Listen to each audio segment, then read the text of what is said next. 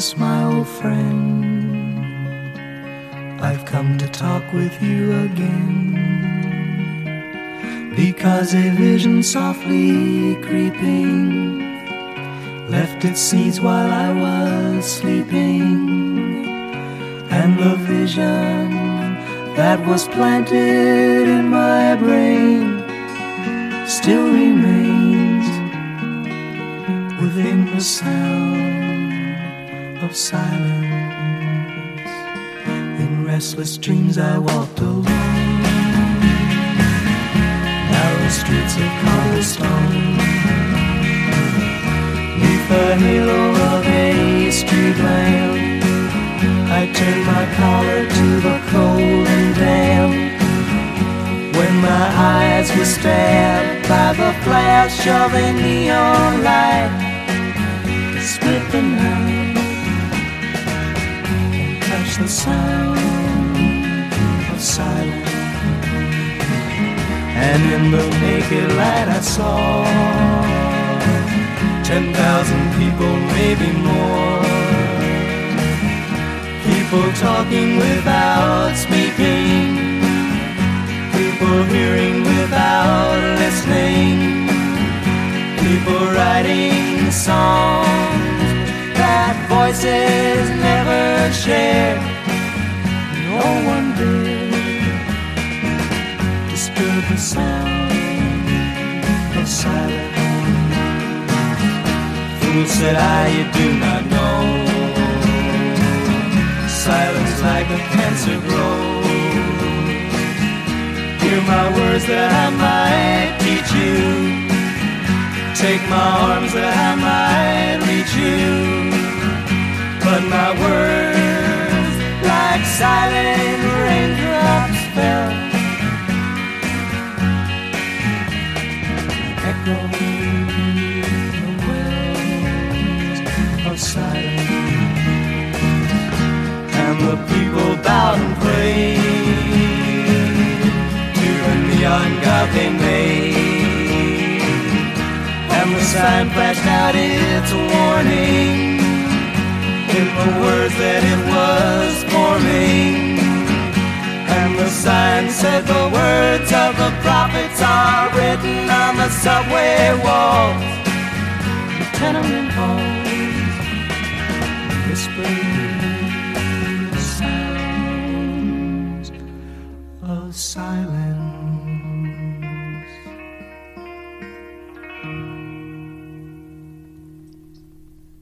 Hey, everybody.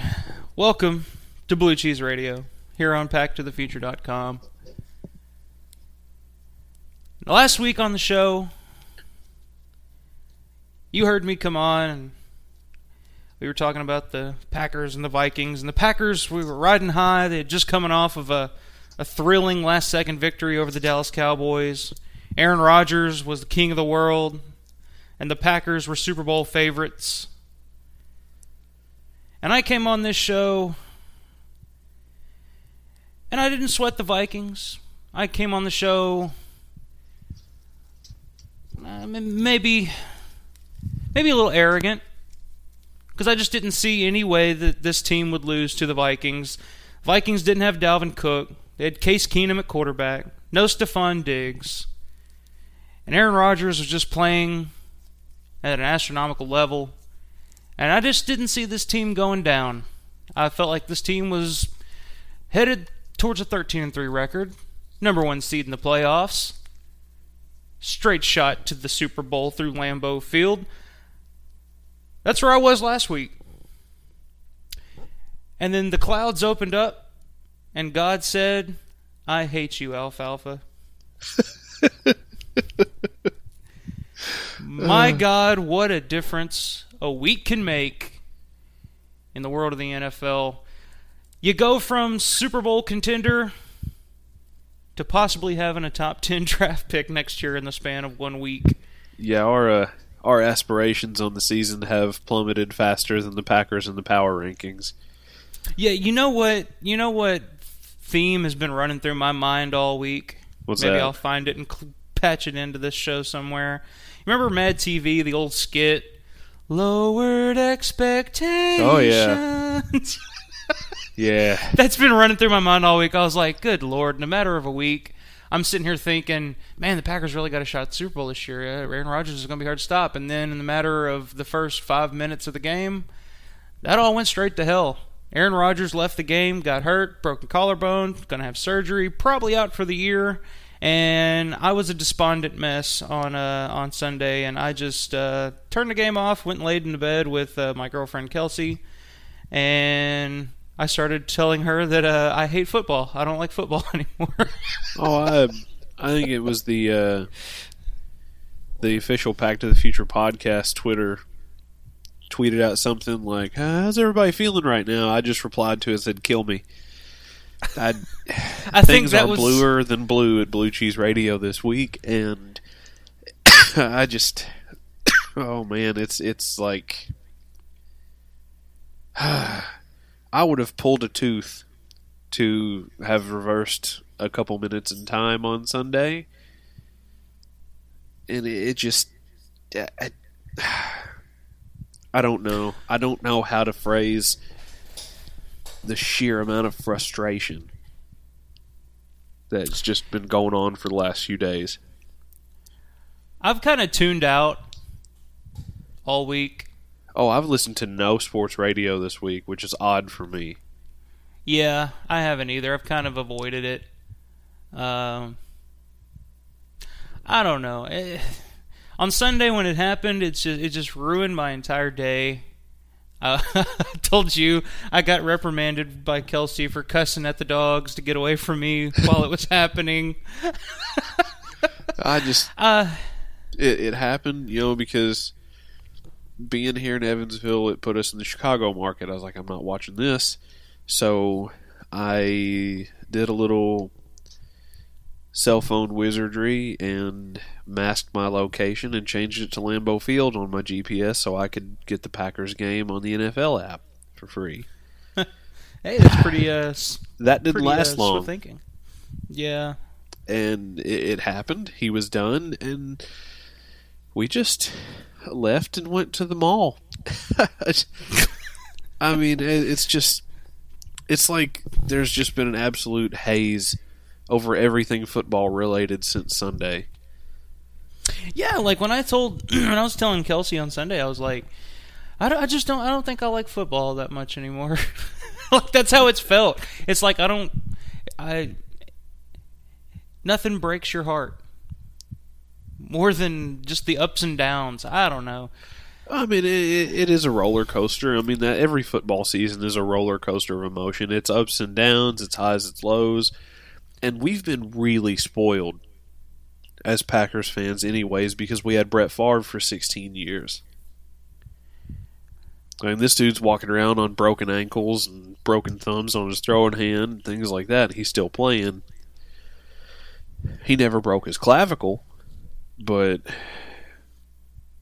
Yeah, this We've- is the we've second been time really for spoiled. Rodgers. yeah, it's That's the the, other time one. for Rodgers. Yeah, and it's the throwing shoulder, which the last time he got hurt in 2013, he broke uh, his collarbone on his on his non-throwing shoulder. He was able to heal up, come back, and and do the last game of the season, beat the Bears, go to the go to the playoffs on last-minute heroics.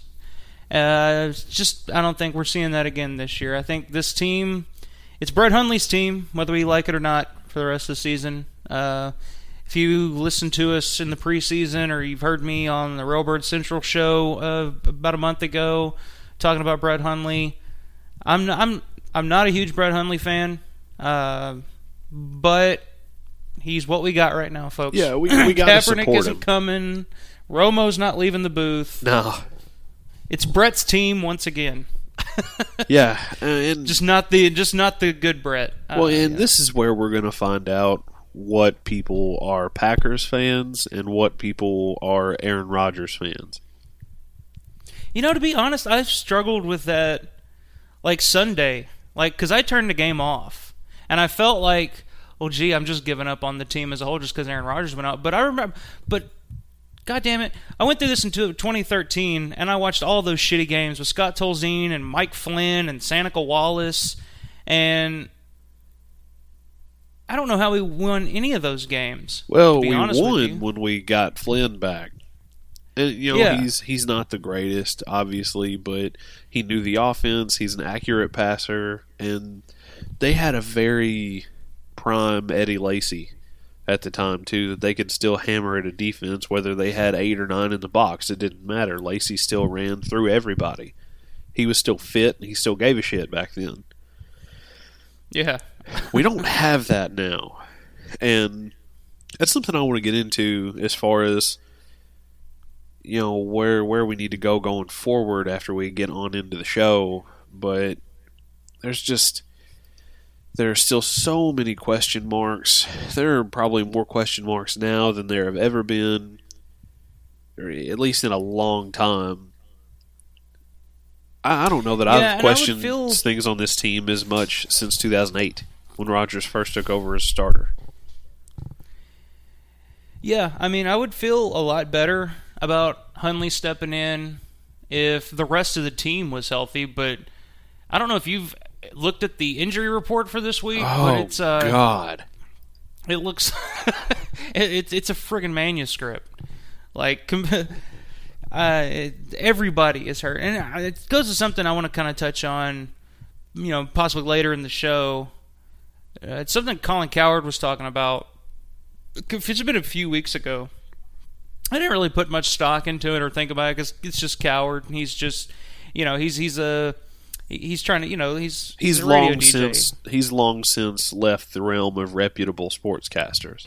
Yeah, he's he's trying to be provocative. He's trying to get clicks. He's trying to get ratings or whatever for his show. Um, but he brought up a he brought up a an interesting point that I didn't really take too much stock in until as the season went on, and we got an injury report. You know the the size of the, uh, the you know I mean, I might as well sit down with the Dead Sea Scrolls in front of me right now and read them all off. It's going to be the same length. you might as well. But I mean, I have got the Wednesday injury report here in front of me. Who practiced? Who didn't practice? Let me take this Ace Ventura like deep breath and rattle some stuff off here. Did not participate. Safety Morgan Burnett, quarterback Aaron Rodgers, guard Lane Taylor, inside linebacker Joe Thomas. Limited participation. Oh, I messed it up. Offensive tackle David Bakhtiari, outside linebacker Ahmad Brooks, offensive tackle Bryan Bulaga, D tackle Quentin Dow, cornerback Davon House, outside linebacker Nick Perry, cornerback Lenzy Pipkins, cornerback Damarious Randall, for participation Kevin King, Ty Montgomery. There's your injury report. Could you repeat that? I missed uh, missed a couple of those. I'm just Read it yourself. it's just. I don't have I the mean, time. the thing is, most of these guys are limited participants, so that's something to look at. And Kevin King was a full participant, so that's another positive. yeah. But Morgan Burnett not participating, Lane Taylor not participating, those are two big ones to watch. It's just guys were just dropping like flies in that game. Rodgers went down, then it was just everybody else went down. Boom, boom, boom, done. Yeah, and that's just that seems to be just how this season's gone. I mean, it's just, and it seems like it's this way every season. And Well, it's like even House was a, a surprise scratch. We had safeties playing outside corners before that game was over. yeah, and Rollins is on the IR. He's yeah, done he's the year. done. That's not hurting anything. No. So, you know, and, and I, I mentioned this on Twitter. Uh, I don't remember if it was uh, an answer to a Fraser question or was in response to. It may have been. It may have been in response to something that uh, uh, either. Uh, I guess it was the Pack to the Future podcast Twitter account at pttf underscore podcast. I guess it was one of their questions or whatever. Um, but I mentioned that this is when you know, we're going to find out who's for real on this team and who was just being masked by Aaron Rodgers.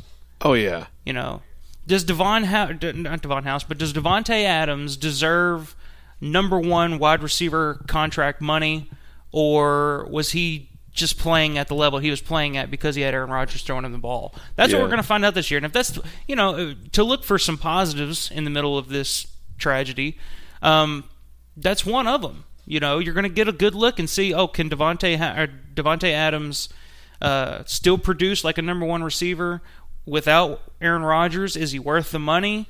Um, or is he just a product of having Aaron Rodgers? I think that's going to be, you know, we're going to see that from quite a few guys uh, on this team. Or is the offensive line even really that damn good? Yeah, I mean, we're going to find out. And, and to me, this is very much like what I think a lot of Colts fans call the lost season when Manning Mhm. was out for the whole year after neck surgery. Because I do, I think Rodgers is done. I don't think we'll see him again this season. And I don't either. um, If it was on his non-throwing shoulder, I could see possibly a comeback by the end, but it's his throwing shoulder. yeah, so, I, I just I don't think we see him. I think the only surgery. way that we see Aaron Rodgers is if somehow this team gets to the Super Bowl. And then it- it'll be a Phil Ah. Sims Giants type situation then, but I don't see that happening. well, then that and- creates that creates another question. If Brett Hundley leads his team to the Super Bowl, does that create Yeah, a do quarterback you still play? Aaron Rodgers? Yeah, I mean, I think you do, but that's that's a topic for a whole show that we don't even hope happens. that's a that's a a, a fever dream away. I mean, Oh, that's, that's But we, yeah, we, I got, mean, we got a long ways to go. It's just this is going to be like that season for the Colts where we're going to see all of the warts that Aaron Rodgers has been able to cover up. Yeah, We're going to find out if Mike McCarthy is the coach that we think he is. That's a big one. Mm-hmm. Is Mike McCarthy as genius of a coach as he's perceived to be? Or did Aaron Rodgers do a lot for Mike McCarthy? That's a question. You talked about you the say, offensive you line, could say the we kind of we, we, we could have seen we could have got the answer to that question in 2013, but I don't think it was fair to McCarthy because the backup situation you had Seneca Wallace at first who was just kind of brought in last second because if you remember uh, the preseason in 2013 they they Young. didn't have a quarterback. Yeah, they had Vince Young coming through, Seneca Wallace, they had this guy, that guy, never really settled on a guy. And they brought in Seneca Wallace, he was the backup.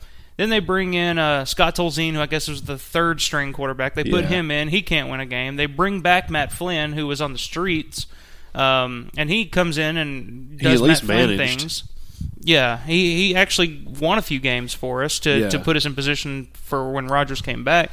So I think that was just a carousel. Having a guy like Brett Hundley, a guy who's been with the team for three years, who knows the system, who's comfortable in the system, who's you know, who's been there. Yeah, if he's he- he's been developed by McCarthy. Yeah. So I don't see that excuse for McCarthy this time around. No, you know, we're we're going to find out a lot. Yeah. So I don't know. We're going to find out a whole lot about this defense too. If Yeah. if they can be anything worth having. I mean, this is this is going to come down to. I, I think this puts everybody under the microscope. I think from Ted Thompson down, everybody is under the microscope. Has Ted Thompson really drafted as well as we think he's drafted, on offense and defense? Is Mike McCarthy really the coach that we think he is? Is he really that much of a quarterback guru? Is he really that brilliant of an offensive mind if he doesn't have the best player in football at quarterback for him? Because he, I mean, we've seen him with Brett Favre and Aaron Rodgers when they've been at their best. Two Hall of Famers. Yeah. So And I think- we're It's it's going to answer that that question. Is this a good team? Or was it just a team of guys with the greatest quarterback of all time? yeah. I mean, this is this is gonna either prove wrong all the people who say without Aaron Rodgers this team wins four or five games at the most, or it's gonna prove those people right. Exactly. And you know, and to me, it, it could go a long way in the in the Tom Brady Aaron Rodgers discussion. Oh, Tom yeah. Brady misses four games. The Pat, the Patriots don't miss a beat. They go three and Aaron. Rodgers, yeah, Aaron Rodgers uh, misses games. If this team completely plummets and they go, what are they, six and 10, 7 and nine, something like that, and then there you go. There's your MVP. There's your most valuable player on Well, you even look league. back to the Matt Cassel season in New England. They went eleven and five that year after Brady went out in Week One and just barely missed the playoffs. But still, knowing what we know now about Matt Cassel, it's even more impressive. you ain't kidding. God, watching that dude play in Tennessee is Jesus. But Yeah, I don't know for for anybody that isn't caught on, we're, we're throwing our usual format out the window on this show. There's going to be no stat lines. There's no fun and games. We're not. You know, this is our, our season has taken a hard left turn into into a wall. straight down the primrose path. Uh, so I mean, the rest of this, this season, is- we may as well call it walking the green mile. This is just. and you know what? This is gonna be- maybe Brett Hundley comes out and and really shines. He might. We don't know. Well, let's let's start there. Let's start with Brett Hundley. Let- Let's assume Aaron Rodgers is out for the season. It's there's ten games left. The Packers are four and two. Brett Hundley is your quarterback. What is the new expectation? What's the ceiling for this team now? What are your expectations realistically for the Packers this year going forward?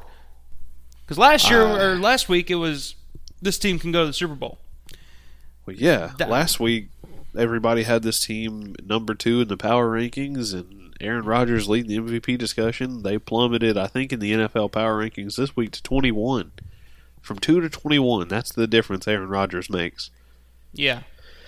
And So, what are your expectations now? I, we were talking about a minute ago. Lowered expectations. Yeah, How much I- lower are the expectations now? Does this team miss the playoffs? And and really, what's the best case scenario for us right now? Is it hey we tank? We, Brett Hundley doesn't do well. We tank. We get a top ten draft pick. Or if Brett Hundley comes out and plays very well, leads the team to nine and seven, 10 and six, they get into the playoffs, probably an early out.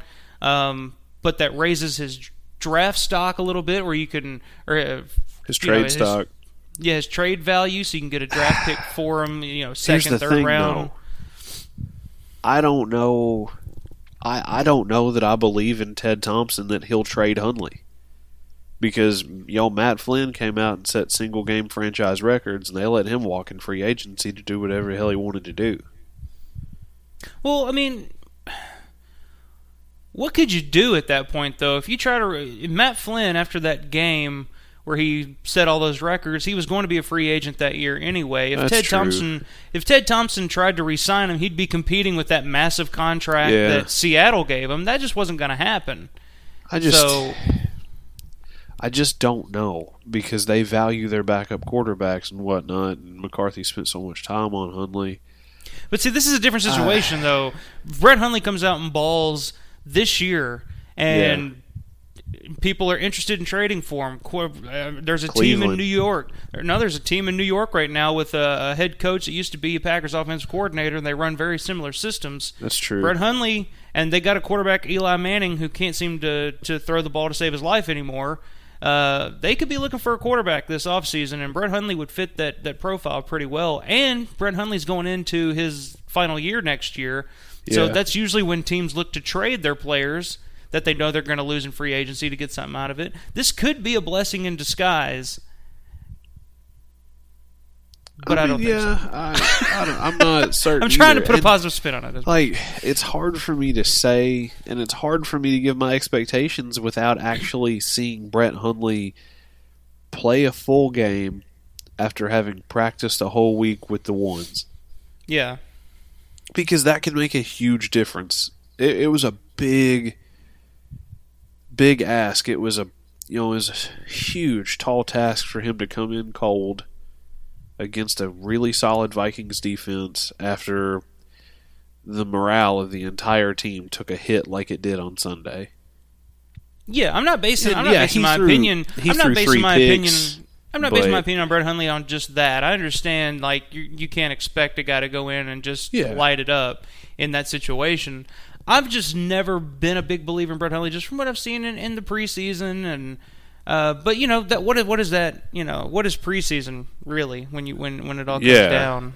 You I- know, You know, I, I'm tr- I like to be bold on this show, but tonight eh, I'm I'm erring more on a conservative side, and I I just kind of feel like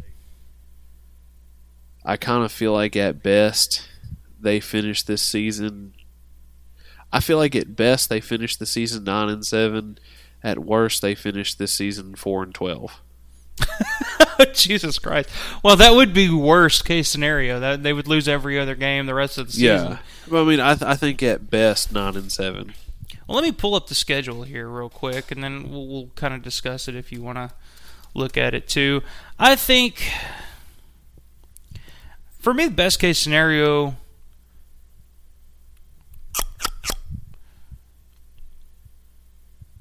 God, I don't know. You because it's been so long since the Packers have had like a, a high draft pick that you it would be kind of like well next year you get Aaron Rodgers back you get Kevin King on you know a, a full year. Um, you know and then the teams are really ready to make a run especially if they have a top 10 draft pick they can go out and get another pass rusher or Yeah. you know something like that. But at the same time you know Brett Hundley ra- raising that trade stock wouldn't be too bad either. I mean, I think I think if they go eight and eight, and Brett Hundley plays pretty well, because uh, to me the Achilles heel of this team is still the defense. And I think a lot is going to fall on the defense's shoulders because I don't think this defense is going to be able to hold teams to a low enough point average to help Brett Hundley. Like to give him as much help as he, he really needs, and I, I think even if they go eight, if we were eight- healthier I would feel better about it. You know what I mean yeah, but I mean, I think even I if think this team goes eight and eight, and Brett Hundley plays decent and doesn't make a lot of big mistakes, I think there's going to be some teams out there that'll probably still offer up a second rounder for him. you think so eight and eight I, I think they rounder? could. I think eight and eight, in spite of the defense, yeah, So what are they four and two right now? So he'd have to go four and six as a starter. Which I mean, Jesus Christ, look at the contract the Bears gave Mike Glennon, who exactly. you know. But that was a that was he that was signing free agency. That wasn't a trade. They didn't have to give up anything for him. It's so. still a lot of money. Yeah, that's still you know they And valued him there's, quite a lot. There's for that. teams that. are always desperate for quarterbacks. Cleveland is desperate for a quarterback every year because they can't settle on anybody.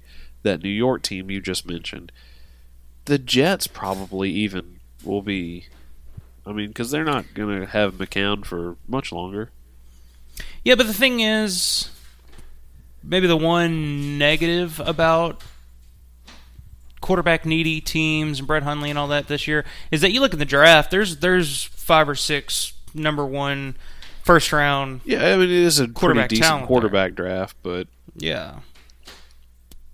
But let's it's look- also it's also you know looking at a known commodity, a more known commodity than a big risk. Yeah, but is yeah, I don't know. I don't. I, I, think I think Hundley for a second round pick. I think Hundley would have to go ten and six and lead the team to the Super Bowl because that would just show that would just be, you know, and I think they could do it at six and four. I mean, looking at the rest of the schedule here, they're four and two right now. They got the Saints this Sunday at home in Lambeau. Uh, I don't see them beating the Saints. I don't either because the Saints defense is much improved over what it was at the very start of the season. Yeah, and, And they, they looked Two defensive touchdowns against Detroit, and that we're not going to be able to keep up that offense now. That's just the bare bones of it. even on grass, even on in, Even on Lambeau? grass, even on grass, I don't think we keep up with that offense. I think they, especially with the I think injury the Saints are going to hit us hard with the running game. Yeah, uh, yeah. So we'll chalk that up as a loss because I, I don't see them beating the Saints. Then they get the bye week, which is a big help to get guys healthy Oh, yeah. and get Hundley uh, another week of preparation. Then they come out Monday Night Football home against the Lions. The Lions never win at Lambeau Field. Like once in the last twenty some years, they've won at Lambeau Field. Could they could they get the Lions here at home on some Monday Night Football? I just, to me, it still comes down to the disparity in the quarterback talent, man. I don't, Yeah. I don't. At this point, I don't trust Hundley over Stafford. Yeah, it's true. Uh, then they're at the Bears. I That's could see game. them winning that game. It's winnable because I mean, people have been going off about it, but Mitch Trubisky still has not impressed me at all. Yeah, uh, he's he's he looks like at this point outside of DeShone Kizer, probably probably the worst of the rookie quarterbacks. He's playing right now. pedestrian at best.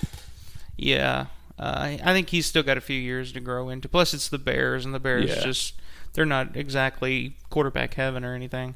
Um, so I think that's a winnable game. That's one. I think that's Baltimore- winnable. Yeah. Yeah, Baltimore Ravens after that. At home, Ra- I think that's winnable. I do too because I think the Ravens have looked like shit at times this year. I think the Ravens' defense is overrated, and their offense is garbage. yeah, I mean, when you go in, even going to London, I don't use that as an excuse. When Jacksonville just about blanks you, what close to forty nine to nothing or something like that, and and they've had a couple of games like that this year They where they've just- just been pounded. yeah, I just I think that's a winnable game. So I think right now we're sitting at two and two with Brett Hundley. Yeah, I think the Ravens is winnable. Next, the game after that, I don't know. At the Steelers on Sunday Night Football, that's that. Yeah, that's probably a loss. Although the Steelers, I don't know, man. Roethlisberger looks done. I think he thinks he's done too. I think he don't thinks know. he's done, but at the same time, Le'Veon Bell is really rounding into shape. Yeah, And if they give Ben Antonio you know, Brown gets like 150 e- yards each game. exactly, so- and a lot of that's YAC. yeah, So, So- uh, I just and their defense isn't terrible. They've got a good pass rush. yeah. I'll, I'll, I'd I mean, say they that's, took down that's, Kansas that's gonna be City. a hard one to win. Yeah, that's true. I just think Kansas City is So probably I- more due than it. and Steelers have the Kansas City's number, but I, I will say that's Yeah. uh, that's probably a loss there. So After that- we're at at Pittsburgh. It's two and three. Two and three. After that, we got the Buccaneers at home. I think that's a winnable I game. think it's winnable, but it could go either way. yeah, because the the Bucks and the Packers, it's always a weird game, you know. But And- I, I'm just, I think Jameis Winston. I, I'm just not a huge fan of Jameis Winston. Yeah. I think they're just Well, he's dealing Did- with on and off shoulder injuries right now too. yeah. So that I- kind of I, stuff say- I think linger. that one's a 50-50 for me. I'll put it in the winnable column. Just Okay, you know, I'll, I'll take that. what the hell? I'll take that. Yeah. all right. So All right. three and three. Then at at three and three, then at the Browns four and three. I yeah, four and three. We're I'm chalking that one up to a win. I don't I don't care if one of the ferrets is playing quarterback. I think we beat the Browns. That would actually be more interesting for me to watch than watching Brett Hundley play quarterback. Um, then at the Panthers, that's probably Loss. a loss. Yeah, Carolina's looking pretty good. I, I said it uh, before the season started. I thought Carolina would bounce back this year. They look like they're playing pretty well right now. Um, then home for the Vikings, Sunday Night Football. Mm, I, I think I think it's another loss. I don't know, man. I think it's winnable, and I'll tell you why. I mean, and, and this is weeks down the road, so who the hell knows what happens between now and then? But we played the Vikings, you know, at home this week. Lost Aaron Rodgers. The whole team was deflated. Hundley comes in, you know, just cold off the bench, no work with the ones, just kind of thrown into the situation, and they only beat us by 13 points. You know what? You know what? I'm I'm on this now. I do think that is a winnable game because if Ty Montgomery doesn't drop that touchdown and just gets in the end zone instead of trying to stretch, it looks like a very different ball game on Sunday. Yeah, it does. So I think that's So, a winnable yeah. game. I think it's winnable. At, especially at home. Especially at I home. don't know. then the final. Go ahead. I, don't I, I don't know. I'm it's winnable. I'm just still on the fence, but I think it is winnable. So I'll I'll give it a win. We'll put it in the win column. So what's that put us at now? Five and four. Five and four. Okay. At the Lions, I think that's a loss. Probably. So Hundley would. That would put us at 500 in the Brett Hundley era, and we would be. Let's see, nine and seven. I think they just missed the playoffs. I think you have to get ten and six to get that wild card. Yeah, probably. So nine and seven, I think is realistic right now. You know what realistic though? I think nine and seven because I still think it's nine and seven. It'll be in spite of the defense because Aaron Rodgers isn't there to cover things up. I still think that probably gets you a third rounder for Hundley. I think so too. Because I mean, especially with where everyone is at right now, you know, the Packers dropping from t- two to twenty something in, in the power rankings. Everybody's pretty much written this team completely off. This team's done. Pack them up. Throw them in the garbage. If this team musters up nine and seven with Brett Hundley, You know, I think that says a lot about McCarthy. I think it says a lot about this team, and I think it says says a lot about Hundley. Yeah. So I think it's a realistic expectation. If we can sneak a win past one of those, you know, like uh, let me look here again. Uh, if we could get if we get one of those like sneaky wins, like especially this week, you know, if we sneak a win Yeah. past the Saints or you know sneak know, a win somewhere in there.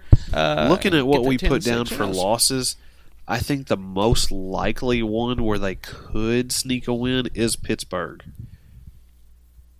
You think so? I think they lose that game, but I think if they're going to sneak a win out, just because of how Roethlisberger has looked this year Yeah. and how he's, I like you said, I think he's done. I think it would have been better think- for him to have gone ahead and retired, like he talked about doing. yeah. Like I think they could sneak a win out of that one. Well, right. I, I'd say the over under right now is nine and seven. You want to go on record? Yeah, I, yeah, Over, yeah, under, I think, I think nine and seven push. is doable. Nine and seven, I think, is doable.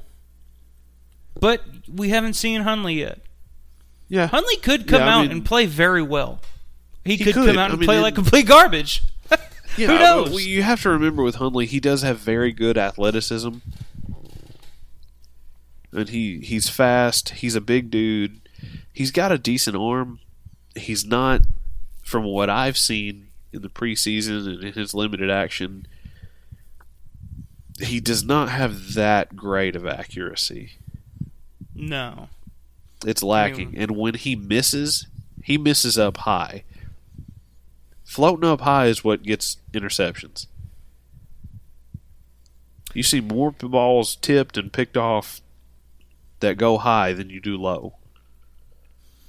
Yeah, I- I've noticed that too. I I don't know. I, Hundley for me, I just don't see him as a West Coast quarterback.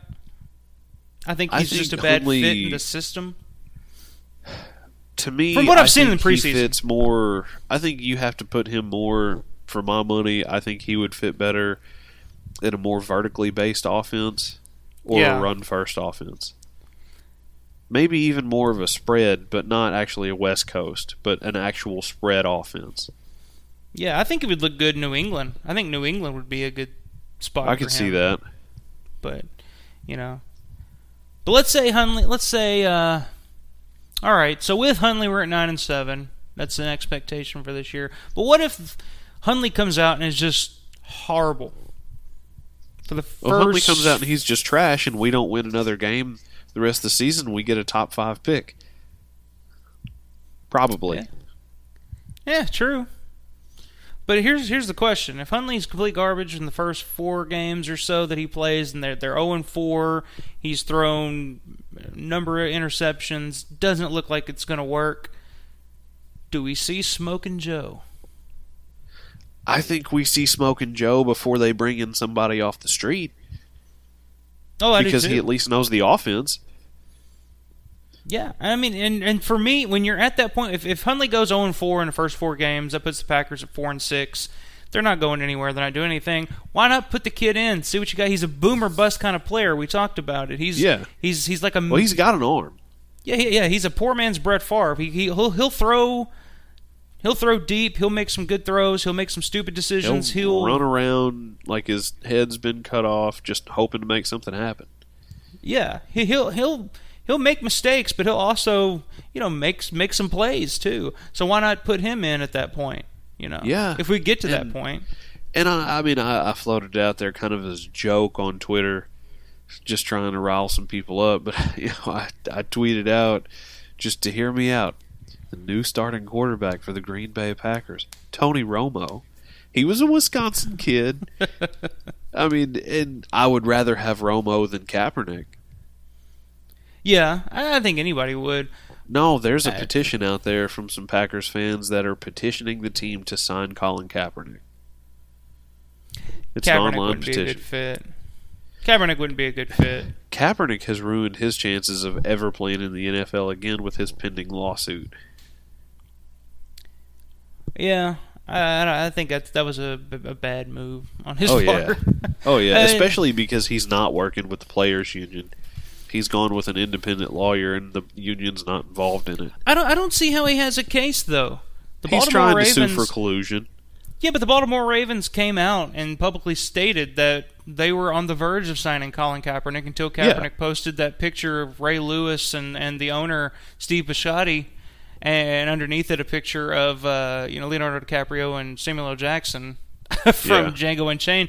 Uh, I think his girlfriend actually posted that on Twitter right around the time that there was speculation that the Ravens They- might sign From Kaepernick. what I heard, what Ray Lewis said, they were minutes away yeah. from They were- offering him a contract. They had the papers drawn up. She put that out there and called the team owner a racist and said all the owners were racist, and that ruined it. Yeah. So I mean, I don't. See, how can you not? How can you have a case? And then, look, here's the thing. I respect Colin Kaepernick. I respect him a hell of a lot more now than I did, you know, three or four years ago when he was playing in San Francisco. I thought he was Well, yeah. just an arrogant, stupid punk. Like I, I, I never cared for him. But he's grown as a person. He's into his own thing now. He's doing good things for, for charity, and he's doing a lot of good things now. But I, the fact that there's this argument that there's collusion that th- these teams won't touch him because he's an activist. He does this, he does that. It has. It's I, not. I I honestly don't think it has anything to do with that. It has more to do with the media circus that surrounds him and would follow him to that team. And no team wants to to deal with that. Especially for a guy who is more than likely going to be a backup quarterback, and that's not his fault. That's not the, the team's fault. That's just the nature of the beast in the NFL. They would do that with any team. Well, teams already saw how it went with Tebow. Exactly. It's a distraction. Tebow had the same kind of media circus following him around everywhere. He was a backup quarterback, and he just, you know, it wasn't Tebow's fault No. that he had the media following him around, and he had all this hype on him, and it's a different kind of hype because he he will go down as one of, if not the greatest college football player ever. Because uh, there's Mm-hmm. not been another player to have a career like Tim Tebow in college. He had an amazing college career, and he was I damn don't know near about that, but go ahead. Yeah, I don't know about that, but go ahead. Oh, believe me, I was deep in Kentucky football when Tebow was running all over the country. Yeah, but Herschel Walker, Yeah. man, he was, he was a beast back in the day.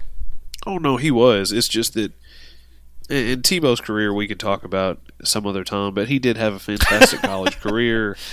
Oh, he Yeah. did. I'm not putting him down for that, but that's that's a pretty strong statement. Greatest Well, he he had time. he I say has arguably he's definitely one of. I think he's definitely in the conversation, yeah. but uh you know, he it just didn't translate to the NFL.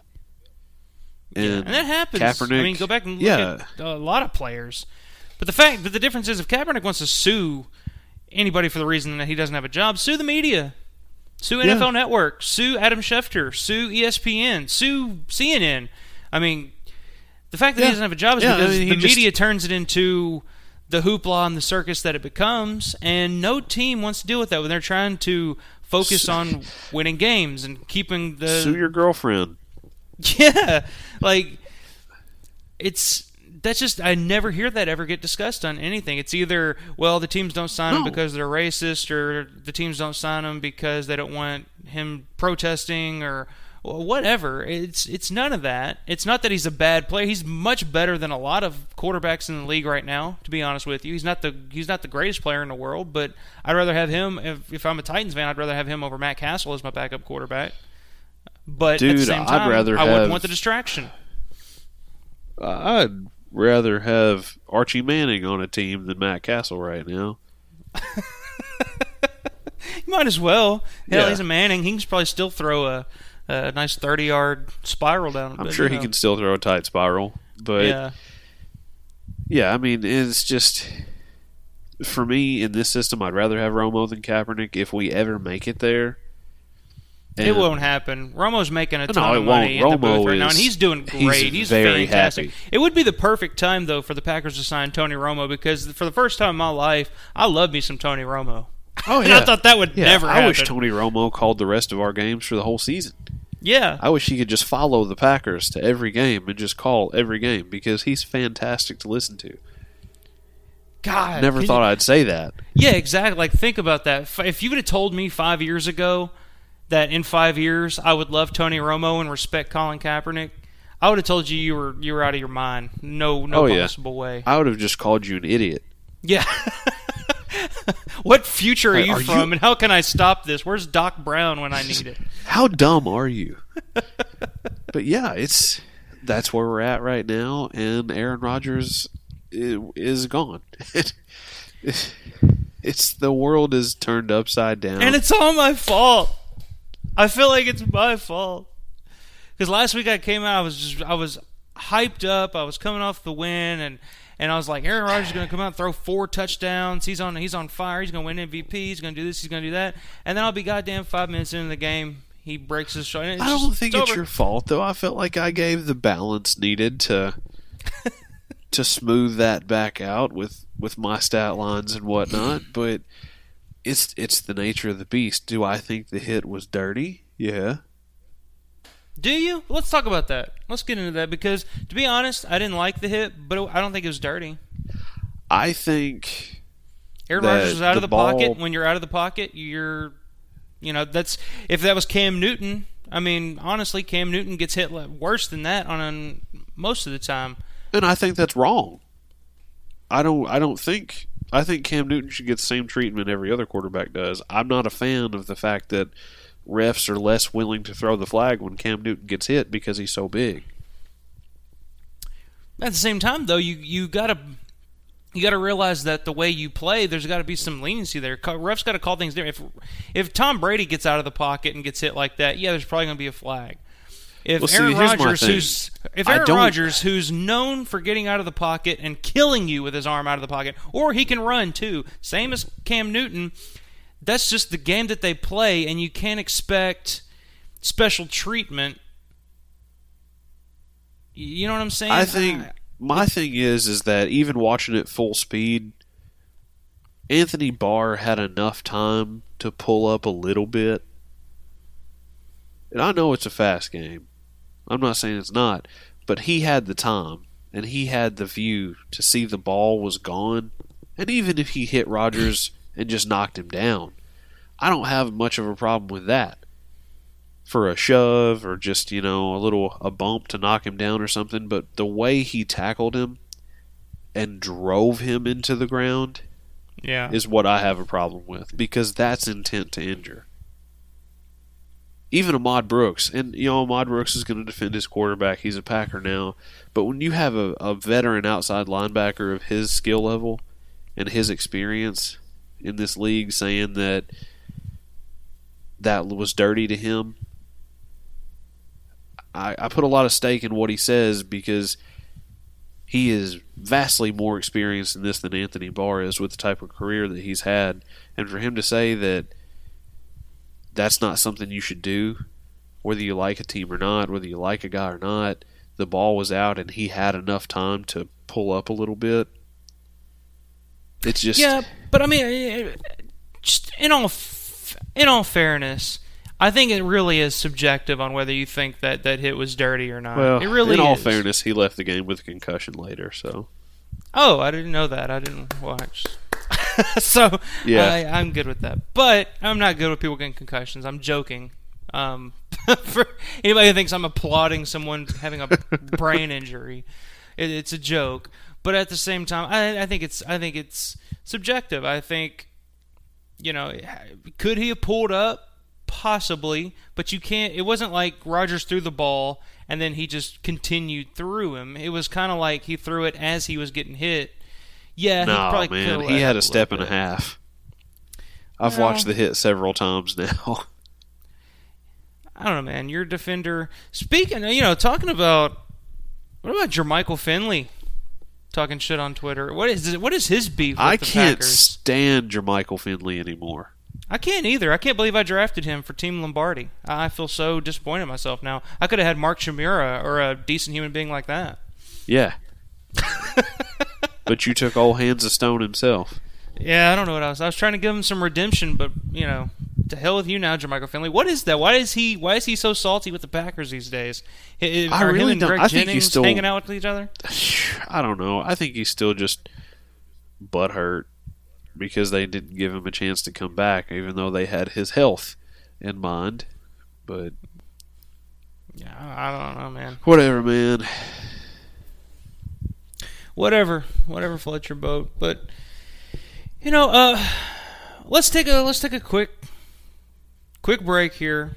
Let's reassess, move forward with the rest of the team because we, we got injuries all over the team, and there's a couple more topics I want to bring Yeah. up and discuss. Going back to the the Colin Cowherd discussion, uh, his comments. yeah.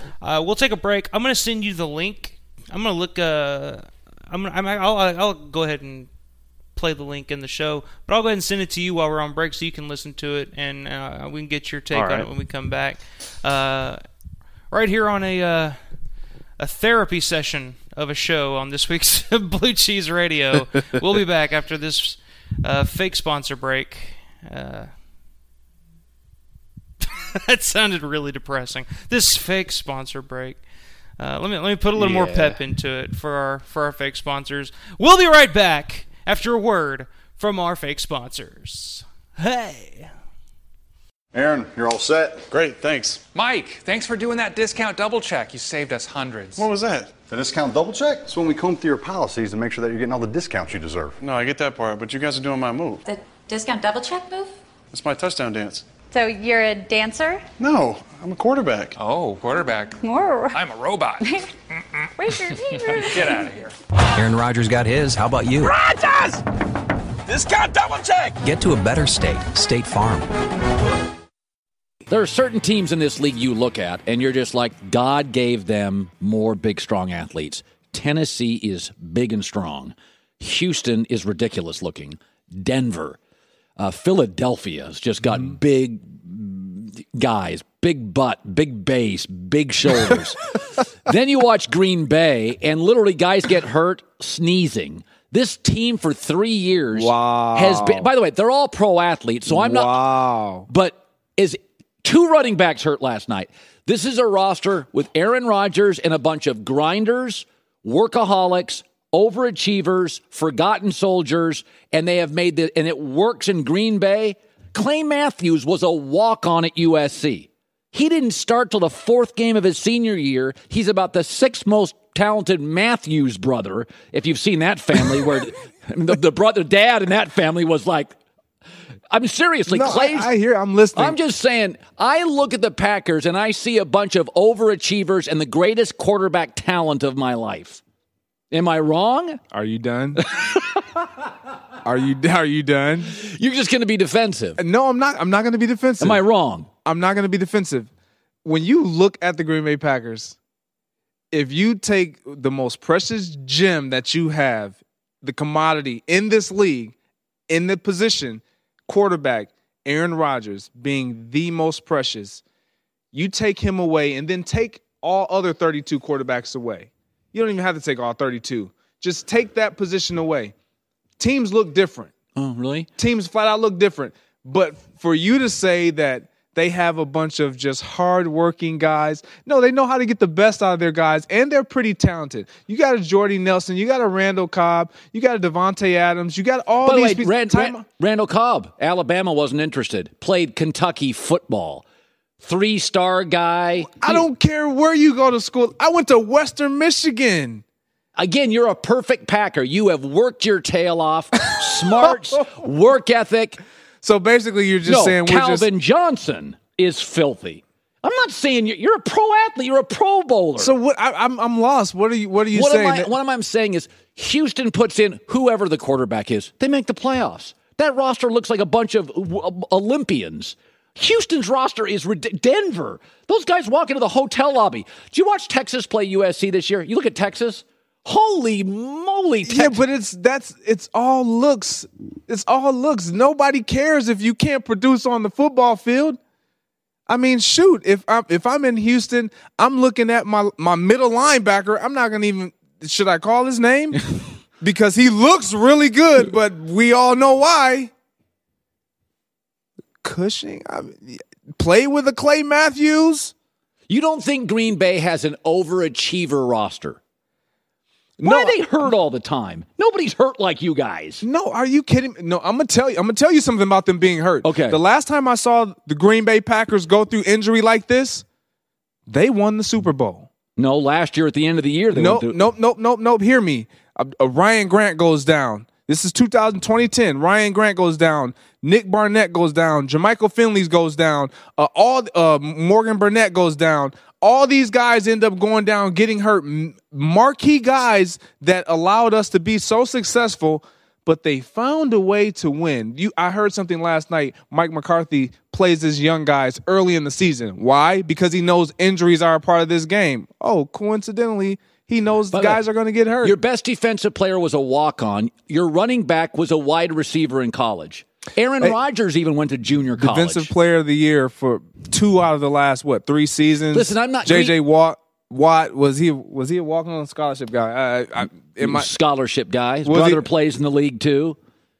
Listen, you're taking this personally. I'm not taking it personally, but you you you're talking out the side of your face right now instead of. Are you kidding me? They're just a good team. They're they're well coached. They they run. They look for the talent that fits what they're trying to be. They don't look for the biggest guy. They need mobile guys. They have a mobile quarterback that extends plays. I need I need my offensive line to be able to hold their block a little longer than just the big burry guy who can only run block and can't really move maneuver and sustain a block for six seconds because Aaron Rodgers can possibly hold the ball the, that long. The, the Houston Texans uh, are uh, are Amazon.com with a bad CEO. You guys are Radio Shack with a great CEO. When your day is long and the night, the night is yours alone. When you're sure you've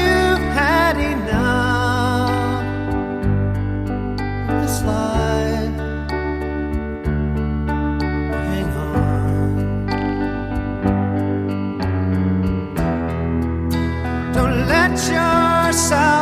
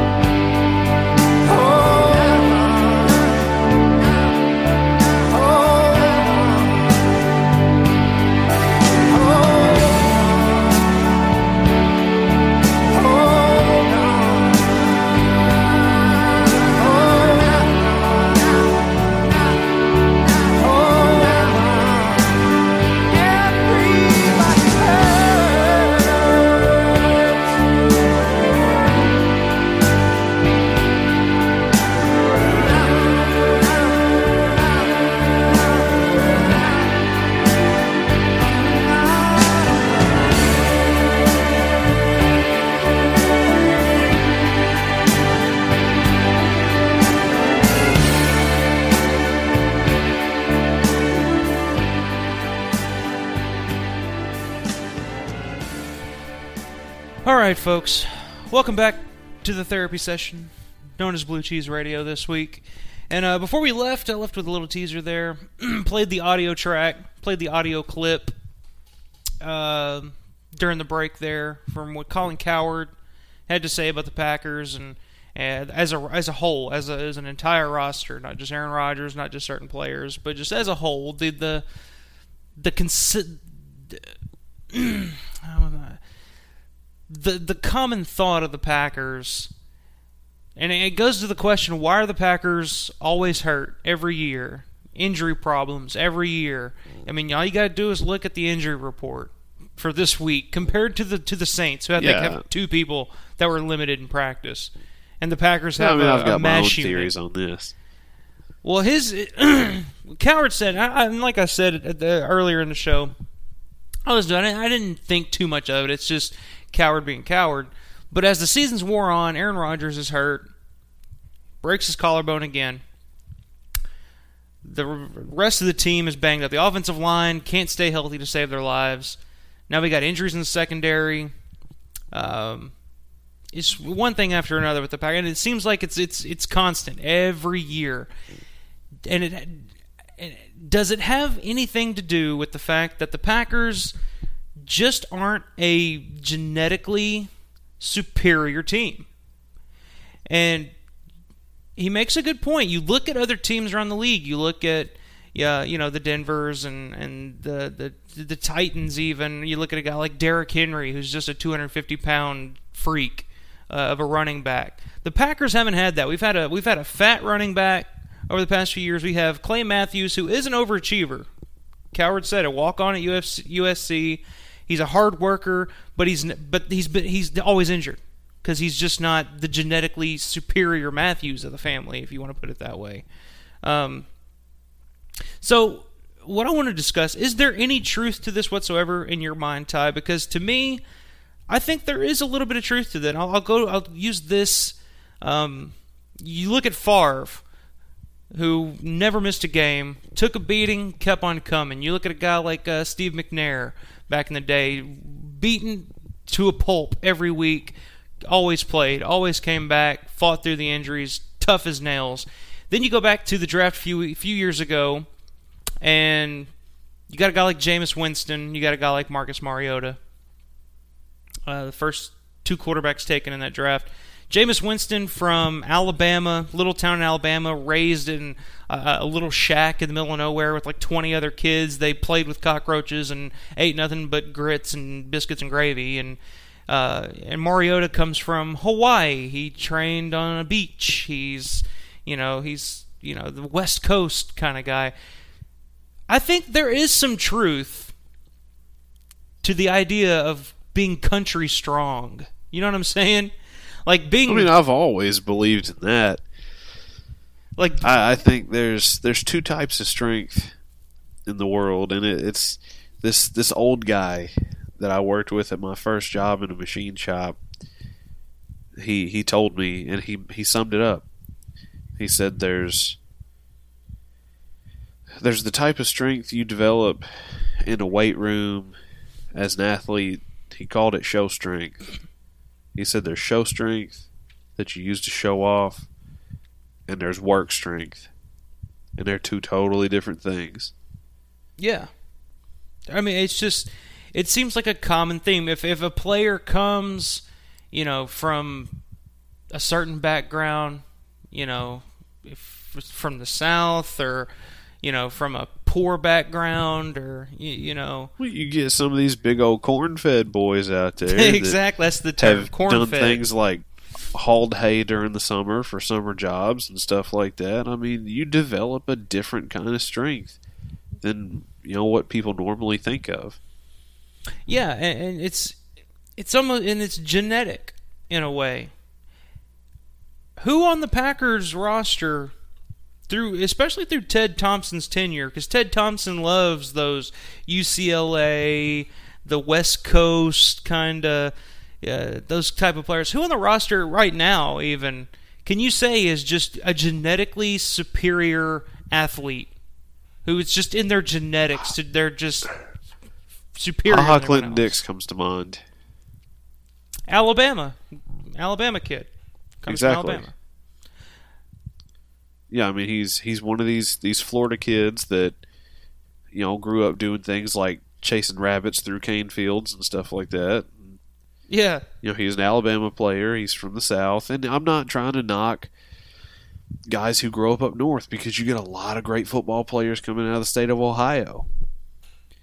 hell, go back. But I'll go back to to the Lombardi Packers back in the day. Bart Starr, where was he from? Alabama, Uh, Paul Hornung, where was he from? oh, the great state of Kentucky. He was from Louisville. there you go. Jim Taylor. uh, Jim Taylor was a New Orleans native. There you go. These guys were men's men. They were tough. Like they would fight. I mean, it's just like like that's that was in their blood. It's in their genetics. Looking at this Packers team and the Packers team through Ted Thompson's time there. Well, think you know, I don't, I don't mean to cut you off, but Brett Favre, Yeah, I mean, Mississippi. there you go. D- He dude from uh, little town, little Yeah. nowhere, Mississippi. You know? Kiln, Mississippi. Yeah, I I, ju- I just think there's s- there is some truth to the fact that some people are just genetically predisposed, athletically, and some people work their way there. But when it comes to just toughness, I guess is what I'm looking for. I don't I don't see a lot of it in in in the Packers roster, which is maybe why they're injured all the time. I mean, Clay Matthews is an, a, an example of that.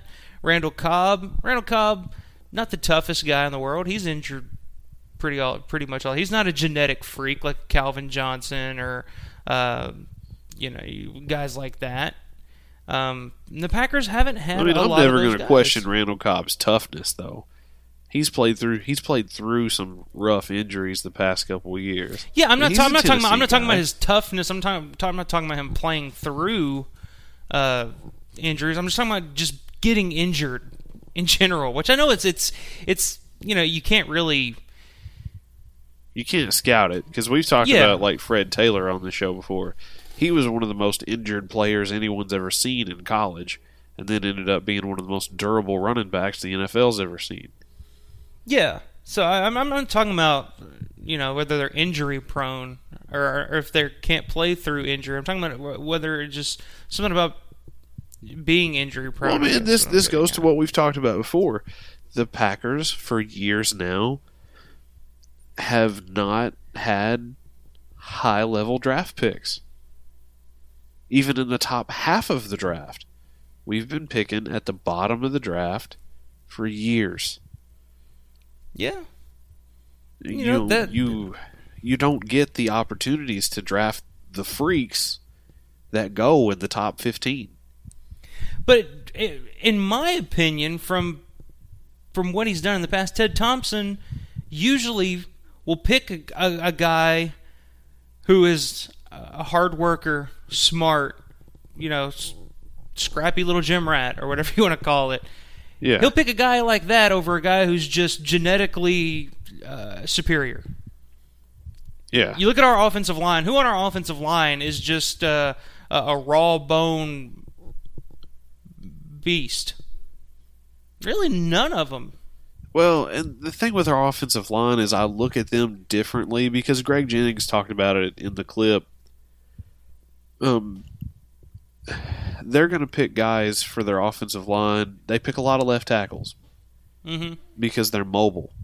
Because you have a mobile quarterback, you got to pick guys that have the endurance and the mobility to block in odd places and for extended periods of time. They're not going to go draft a giant road grader of a man who's only going to be able to hold his block for two, three seconds before he's winded, and he can't really move around. So I, I don't, I don't look at the O line so much as an example of it.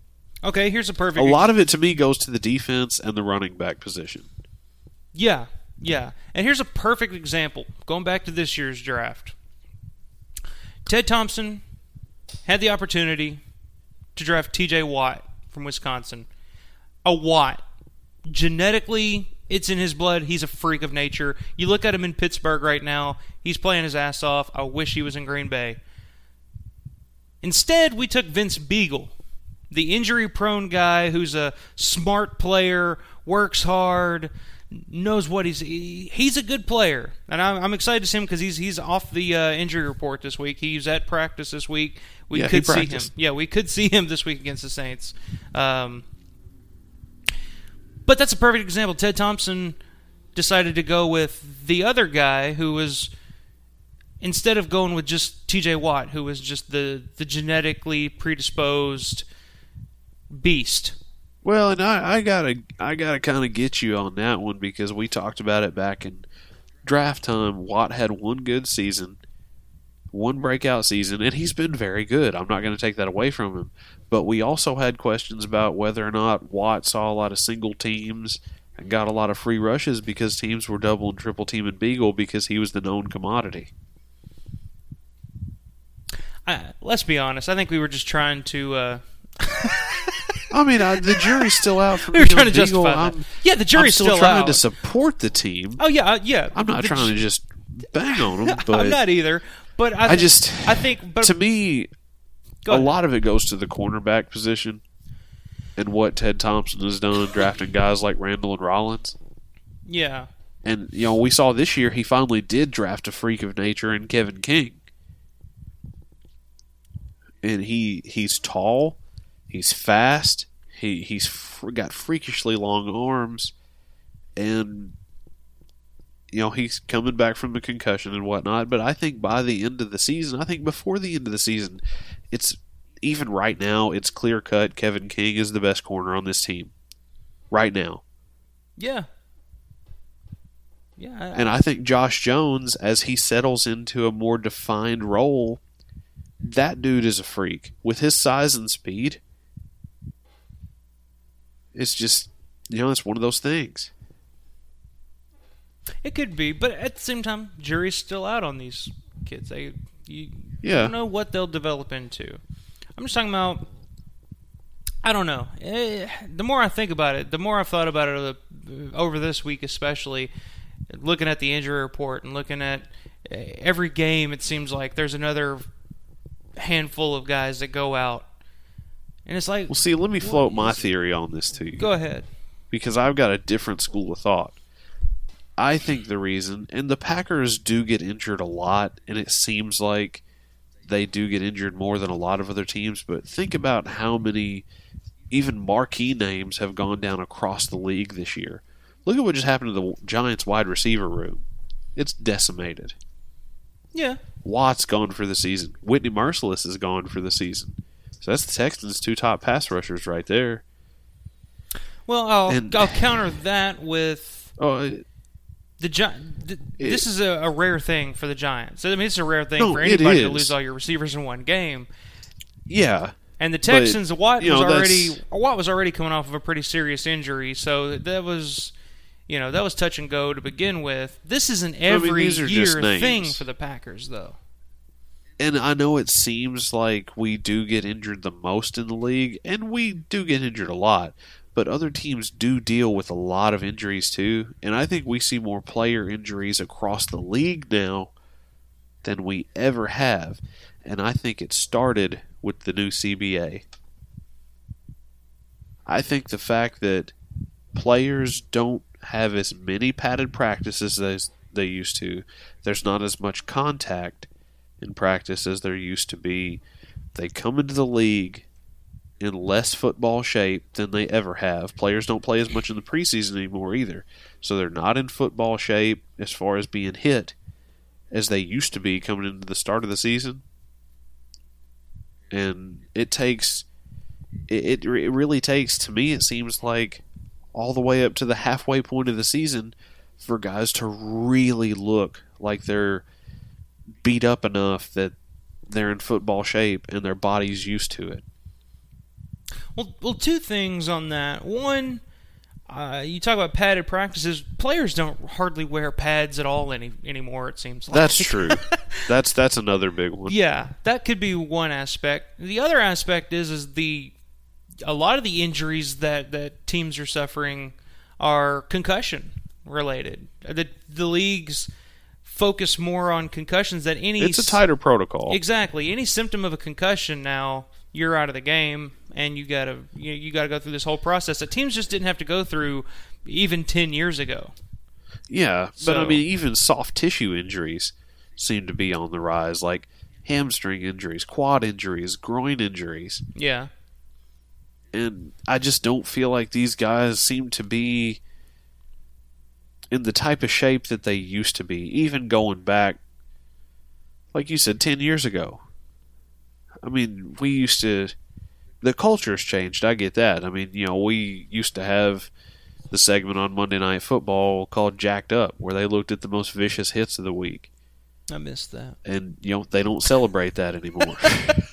I miss I it miss too. it. That that yeah. That's where we are the dinosaurs that they're trying to get rid of because we still like hits. But uh you know, the guys I don't really want to sit here and say guys aren't as tough as they used to be, but I mean in a way like we've talked about before. In the 60s, guys used to go to the locker room at halftime and have a beer and a cigarette. Yeah. It was a different time. Ronnie But, uh, Ronnie you- Lott cuts his finger off at halftime, goes back out and finishes the game. You know. Yeah, exactly. You're not going to see that now. No. You know, it was like Ronnie, we've either got to get you to the ER right now to save the finger or cut it off. And then we can try to wrap your hand. Cut it off. Bye, finger. Just take the finger. Don't need it I'm anymore. going to win a Super Bowl. uh, that ain't my ring finger anyways. Take it. Yeah, it's it's definitely it's definitely a different culture now, and yeah, their injuries are up around the league, um, but it, it just seems like a, a weekly occur a weekly yearly occurrence with the Packers every year. Uh, and this year, it has been spectacularly bad. Like 2010 bad. Yeah. And I think that's that's the one of the biggest keys, one of the biggest reasons that Aaron Rodgers has only won one Super Bowl and the Packers haven't been able to get over that hump since is because every year in the playoffs it seems like 90% of the rosters playing at 50%. You know, Jordan Yeah. Nelson last year with broken ribs, Randall Cobb not 100%. You didn't have a running back. Eddie Lacy is 300 pounds and his ankles are snapping as he runs. Like I don't know. Yeah. I, I, it, it's I, it could go back to just Ted Thompson drafting, you know, his You know, type of maybe guys. it's a combination of all of the above. yeah, it very well could be. I mean, how many? I don't know. I'm just trying I mean, to think. do you think Ted Thompson might have an affinity for guys that tend to get looked over by other teams because he was always a roster bubble guy? I mean, yeah, that's possible. I think he, he probably does look at it that way, where, you know, well, this guy, and I, I like that way of thinking too myself. I, I like a guy who walked on uh, at college and worked his way up. Oh, yeah. you know, like uh, You want a worker. yeah, exactly.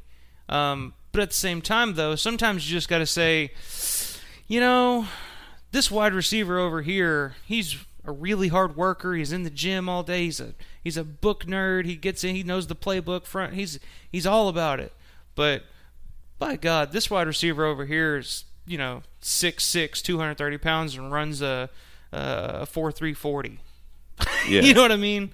Sometimes you just gotta say, this guy's a freak, and not a lot of teams are going to be able to stop him. So I got to well, go with him. that's the type of guy where you look at a player like Richard Rodgers. I like Richard Rodgers. I'm not knocking him. He's got what Aaron Rodgers has said, probably the best hands on the team. But athletically, compared to a lot of the other tight ends around the league, even you know tight ends that went the same draft he did, he is not up to that level. Yeah, wasn't that the same draft as uh, Austin Seferian-Jenkins and Yep. some of those guys? They're, Jesse James. Yeah. So I don't know. It, it it probably is a combination of both, but as as the seasons wore on, and it seems like every week more and more players go down, it it, it got me thinking more about uh, what what Cowherd was saying there, and there how there there seems to be some truth to it. Because as I thought about it, I was like, man, there's no very few, if any, genetically superior athletes on the Packers. my thing is this. What I'm afraid of going forward. I mean, you got a wide receiver Ted playing running back. Thompson. you know what I mean? I'm not even touching that. um, what worries me, because I think Aaron Jones should be the starter, but what worries me going forward is the lack of speed. Because we do have a lack of speed in the wide receiver group. That hasn't changed in two years' time. That was all the talk in 2015 when Jordy Nelson went down. We did not have anybody to stretch the field. Yeah. And I don't know that we have anybody outside of maybe Janis or Trevor Davis that's fast enough to really help to stretch the field for Brett Hundley. Now, you know, maybe we'll see Janis in the offense a little more. Hundley seemed to really like to throw to him in the preseason. Who knows? I doubt it. Well, they're probably used to but- each other at this point. yeah, but to me, and th- this kind of rolls into the topic that I wanted to touch on later in the show. Uh, to me, it, it's time for Aaron Jones to be placed in as a bit more of a focal point, and I think I think he's a more natural runner than Montgomery. And I know Montgomery's still dealing with the ribs and whatnot, but from what I did see of the game on Sunday and some clips I've seen, Montgomery just he's not a very decisive runner. He tends to hesitate more. He doesn't make the cuts that Jones seems to be able to make. Yeah. I'm still a Montgomery fan. He's still a fantastic receiver out of the backfield. But even before he went down with the injury in the Chicago game, he just, you know, over 200 snaps, he didn't amass the amount of rushing yards that Aaron Jones amassed in a game and a half. I definitely think it's something that needs to be looked at, especially now that Rodgers is gone. You got Brett Hundley, so the running game is going to be super, super important going forward. Yeah, and they don't have a fit young Eddie Lacy to just pound at defenses. Yeah, exactly. That's you know like they had in 2013. They got Ty Montgomery, a guy who's in his first full year as a running back, and then three rookies. You don't really know what you got. Aaron Jones is he. I mean, he was a spark. He looked great against Dallas, um, but you don't know if he's going to be an all-down back at this point. I think I think for him, I think he needs to be the lead back. I think he he needs to get the majority of the snaps on first and second down. But I think Montgomery's still your best option as a third down back because he's still the best blocker of the bunch and the best receiver out of the backfield. Well, you got Ripkowski. Would you would you consider Ripkowski a genetically superior athlete? I think Aaron Ripkowski's a monster. Yeah, I think so too. I'd I'd be fine with them just lining him up and just pounding it straight ahead through uh, an entire game. I mean, I think at this point, because we're down to Hundley instead of Rodgers, I think Ripkowski sees the field more than he has this season, as both a blocker and as a running back. Yeah, I think that, that they it'd be smart to get him more involved. Um, Because he's a very good pass blocker. yeah, especially now. You know, you know we're. God, it seemed like we had everything figured out last week. It did.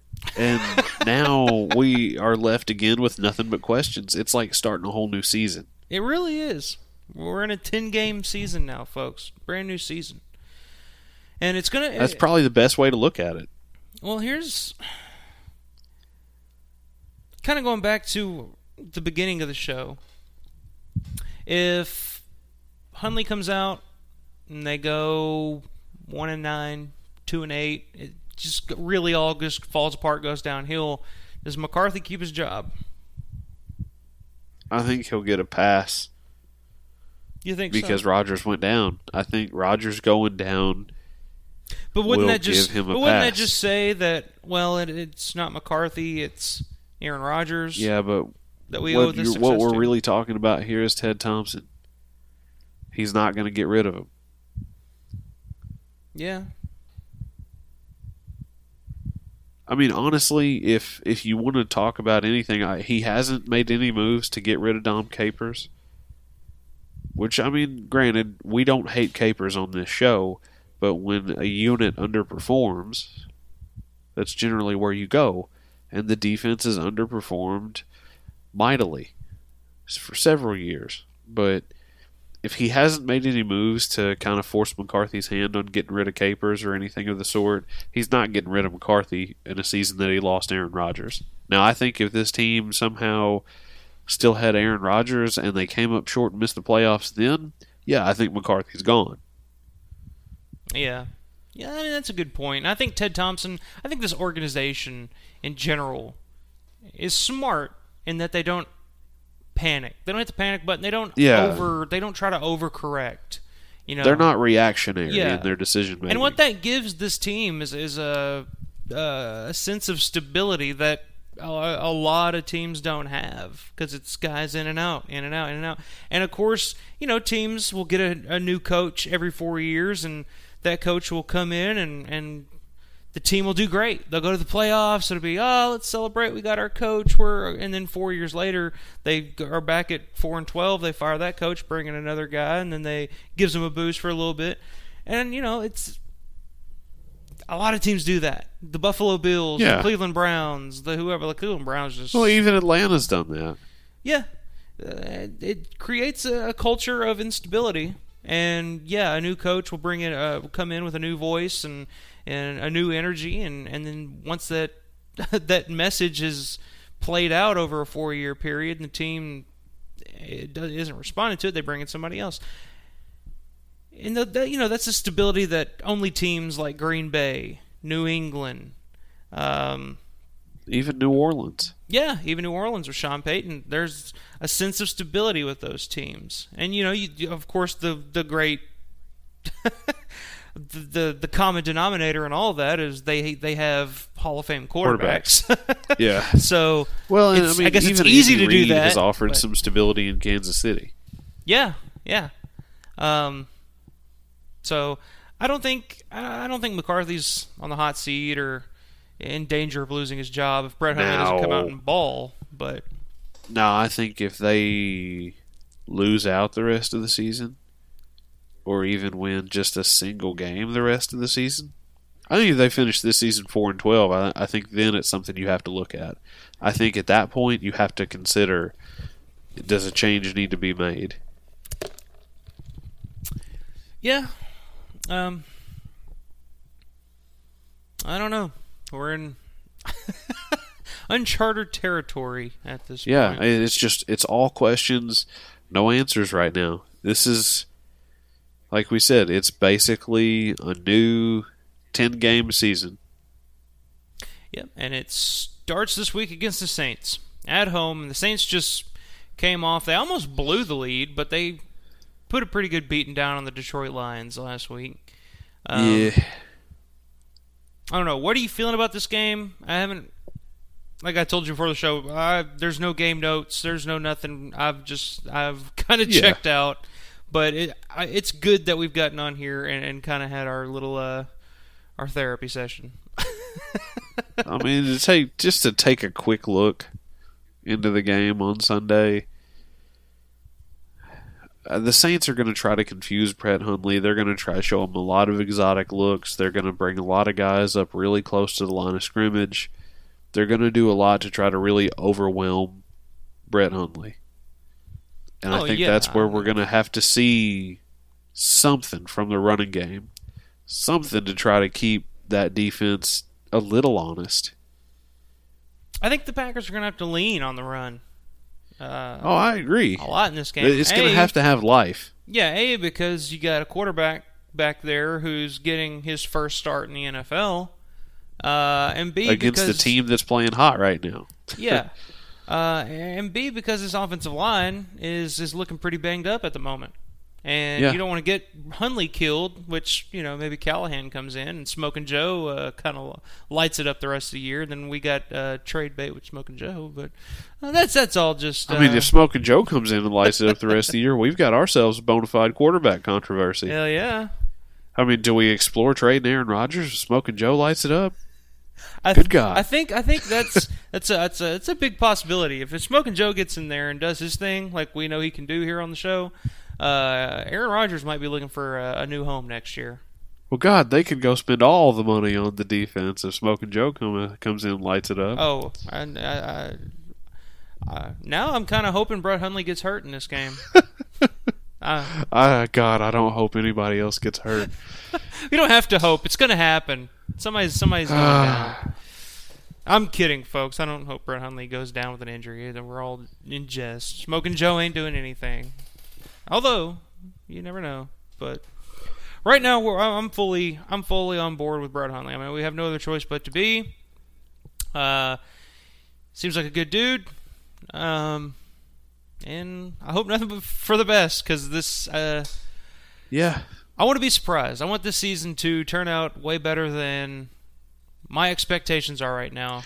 Oh yeah, yeah. I mean, I'm sitting here saying nine at seven, nine and seven at best, four and twelve at worst. You know, I, I hope they go ten and six. I hope they make the playoffs. I don't want the season to be over in December. I don't like that. And really, folks, we're kind of we we we talked about it earlier. As bad as it looks right now, as bad as it seems without Aaron Rodgers, we're kind of in a win-win situation right now, uh, looking to the future. If Brett Hundley comes oh, yeah. out and plays well and leads this team to the playoffs, yeah, we don't get an early uh, early draft pick, but we got trade bait. And you know, this is a year where they could really trade up in the draft because compensatory picks are tradable. And the pundits right now are saying, with what we lost in free agency, we may end up with a third, two fourths, and two sixths. Yeah. So what, what, if we get that plus we trade Hundley for a second or a third, or you know, they could move way up in the draft. Yeah, that, that's draft currency right there. That that that gives you a lot of leeway and a lot of room to do a lot of things in the draft. Uh, but you know, on the flip side of that, if Hundley comes out and stinks it up and plays like complete hot garbage, hey, we get a top five pick. We get a top ten, top five pick, and you know that's something the Packers haven't had since what Mike uh, B.J. Raji. yeah, yeah, there you go. I was gonna say back in the Mike Sherman days, but uh, I for, I forget B.J. Raji. Yeah, they went six and ten that year. That was the weirdest year because they were uh, right. I've right. heard I've heard the quote like the Packers were the best six and ten team of all time that year. well, here's the thing: is I think there were five or six games that season that they lost by four points or less. Yeah, I mean it was it was, it was crazy. It was Rodgers' first year as a starter, coming off of the yeah. the Brett Favre controversy, and and just just looking back, like I've I've gone back and watched some games from that year. Uh, yeah, it was an odd year, and they looked like a good team, but they were six and ten. Uh, it was it was well, I mean, there was that year, and then the 2010 year when they won the Super Bowl. Those years were so much more similar than people think because even the year in 2010, they never lost a game that year, and they went 10 and six. They never lost a game that year by more than seven points. Yeah, yeah, it, it's it's strange. So it, having a top ten, top five pick would be uh, not the worst thing in the world for this team. Who, well, especially because you said they were a year away. That prediction could be true. Yeah, I mean, I I felt that going into this year that they were a year away. And I think, especially now when this team's going to have to play at a high level and grow and and, and perform without Aaron Rodgers, um, they're going to have to step their game up to help Hundley play well. Um, I think this is this is uh, this could be important for the Packers moving yeah, forward. and it, it's I think it's important for what we said back at the start of the show we're going to find out what we really have on this team. Absolutely. We're going to find out what this team really is from top to bottom because Rodgers has done for this team what Peyton Manning did for the Colts for years. Covers up a lot of warts. Oh yeah. Masks a lot of flaws. And we're going to find out you know what those are. As scary as that sounds, we're going to find out who's real, who's not real, who's real news, who's fake news. and that's a good thing. Yeah, it if there's any positive spin you can put on this, it's a good thing because with Aaron Rodgers on the field, who knows?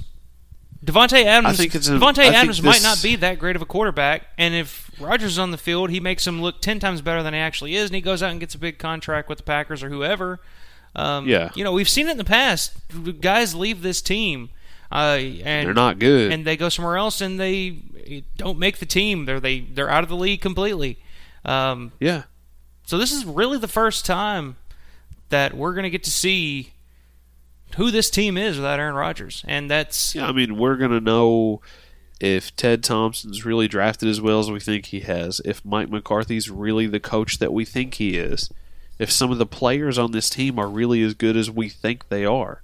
yeah, and that's that's the exciting part in a way. It's scary, but it's exciting at the same it's time. unknown. It's unknown. Everything is unknown right now. Yeah, it's uh, we're in a weird, dark world now, folks. And, and you know, it's weird because last week I found myself contemplating how many years does Aaron Rodgers have left, and what's it going to be like when he's not there? When there, it's just a different quarterback, not a carousel like it was in thirteen, but when it's just a different quarterback. What's it going to be like to watch this team when we're closer to the rest of the pack in the league than we've been in the past 30 years almost yeah. and we're about to find out Well, here you, I, I hear you. All right, let, let's let's get let's get crazy. We're late in the show. It's late. Let's get crazy. Um, so the Packers, let's say they they tank the rest of the year, they bomb out, they get a top ten draft pick in, in this year's draft. Do you take that top ten draft pick and go ahead and draft one of these quarterbacks coming out to get set for the future, like they did with Aaron Rodgers? Because I think that would i mean might not be Rodgers wants to idea. play at least till he's 40 though the dude just broke the his collarbone, his clavicle, whatever you want to call it, on his throwing shoulder. That is a concern of mine. Yeah. Could is he going to come That- back that's true. the same quarterback that he was beforehand? Because I've broken is he going to come back with the same arm strength exactly because I've broken my collarbone before. It's painful as shit. And I still That's one of the- and I still feel like cause I just let it heal naturally, and there's still a, a bone sticking up out of my shoulder right now, and, and it hurts when it's cold outside. Some so it's, Yeah. it's not the same as it that's used to be. one of the bones i've been fortunate enough not to break Have I but ever I told it. the I mean, story of how I broke my collarbone on the show? no It's quite embarrassing.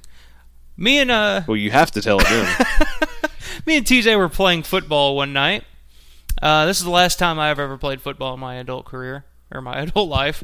Um, playing football one night, TJ was my my, my cousin TJ. Um, uh, threw me a pass. We actually it was at night. We did, it was dark, so we decided to go out to the tennis courts at the uh, at the park here, where it's well lit. well, let's set know, the scene it's- here let's let everybody know you say TJ, but what you have to imagine is Mike playing football with Joseph Gordon-Levitt. a miniature Joseph Gordon-Levitt at that. he looks just like him. So TJ, uh, usually I'm the quarterback, and he he runs the routes, and we just kind of throw the football, do our thing, you know, and whatever. Uh, this was what 2013, so this is about four or five years ago. So I'm like, okay, you throw me some passes, I'll go out, I'll be the big tight end, and you, I'll I'll run a few corner routes or something like that. So I get out there, and my big clumsy ass TJ throws me the ball. I'm looking over my shoulder, trying to catch it over my shoulder like I'm Tony Gonzalez or some shit. And I trip over my own feet and just go crash. And I hear it snap right on that hard tennis, what it's clay, uh. that hard clay on a tennis court. And I'm just in pain like I've never been before in my life. Went to the emergency room, put it in a sling. They hopped me up on some some medicine. I was not. I was. I was in heaven for about two or three days there, but it was just putting. I'll put it this way: taking a shower and putting my shirt on took two hours. The next day. Oh yeah, I, I get, I get it. that sounds about like what it did to me when I broke the uh, radial head in my elbow. Uh, it, was- it's It was the I was crying. I was just laying there with my shirt half on, still wet because I couldn't dry myself because I could hardly move my left arm. And I was just laying there, almost just like, just just take me now, Jesus. Just take me now. I don't want to deal with yeah, this. yeah, I, I've been there. I mean, I in 07, I broke my elbow on New Year's Day doing Ugh. something stupid. What were you doing? Because You in my more athletic days, I could jump through the roof. I mean, I'm only five nine, but I used to be able to jump high enough that I could, you know, full on grab the rim on a ten foot goal. I had hops back in the day, and uh, I used to leapfrog my brother. You know, he's my height. I would just, you know, take two, three steps, jump, and then push off his shoulders and pop all the way over from, you know, full standing position. I did it. My hand slipped, and I started to come down to the parking lot face first. And I did everything I could to just pull my head back and thought, God, don't let me hit my face on the ground. That's all I was worried about was the moneymaker. exactly. So I came down on my elbow instead. If you'd only known you'd have I had a career in radio, crunch. it wouldn't have mattered. Yeah, right. I would have just went right down into it. I probably would have had at least a gnarly scar. Yeah. But uh, I came down on my elbow, and I thought I hit my head because the pain was so great that it was numb, Mhm. and I felt like I had cotton balls in my ears, and I almost passed out. Ugh. I was with my girlfriend that day too. We were up there just running around Evansville. So I'm walking around trying to move my arm because I think I just knocked it around. I got to keep it from getting stiff. So it's sitting here clicking as I'm moving it. And by the end of the night, it had swelled up, looked like I had an orange tucked into my elbow. That's when I finally went to the emergency room to get it taken care of. You've never been able to throw a tight spiral. Was it your left arm? Oh no, it was my Oh, right, right arm. They actually told me the uh, the doc that looked at it actually told me that I would never be able to straighten that arm back out again fully. He said, "Yeah, I'm sorry to say, but your your uh, your powerlifting career is over. You can go ahead and mail that in. You're not going to even be able to do it this season." So I'm a bit of a medical marvel because I do have full range of uh, motion in my arm, and I still made it to state that year. Well, Ty, you know you know why that is, right? Genetics. Genetics. You're a Southern boy, raised in the I country. just proved your point. Country strong. I grew up digging post holes the old way, There you go. So which is the hardest workout I've ever had in my life. Have you ever dug a post hole with an old post hole digger? can't say I have, Ty. Man, it's not like these motorized augers that they have that you can go rent at True Value. It's just, it's like a couple of shovel handles Uh-huh. with scoops at the end, and you just stick it in the ground, Oh, pull them apart so it pinches the ground, and you pull it up and pulls the dirt out. Oh yeah, I know. I've I've, I've used one before, but it was like Yeah. because you know Papa had it in the back of his truck or something. Like we'd pull it out and like dig holes with it, but like we didn't Oh, have yeah. to like really work. We were just kind of fucking around with it as kids. Oh, dude. But Yeah, we I dug the post holes for the deck at the back of my parents' house and then dug the post holes for the deck at the front of their house.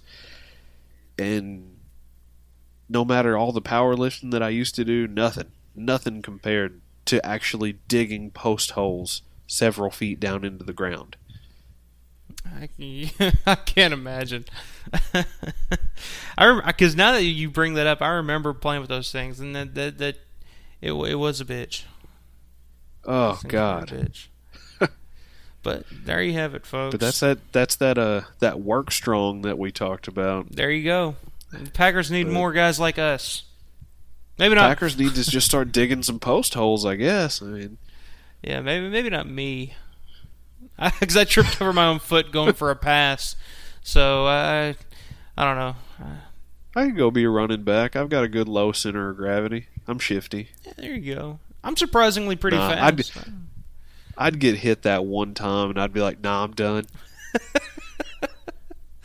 Last time I actually These- played this hurt too much. Last time I actually played football, I was playing defensive end for the the local team here. Um, I don't know what you would call it. It's not. It's uh, it's like minor league or whatever. And they were having tryouts, and I went out and tried out as Yeah. a defensive end.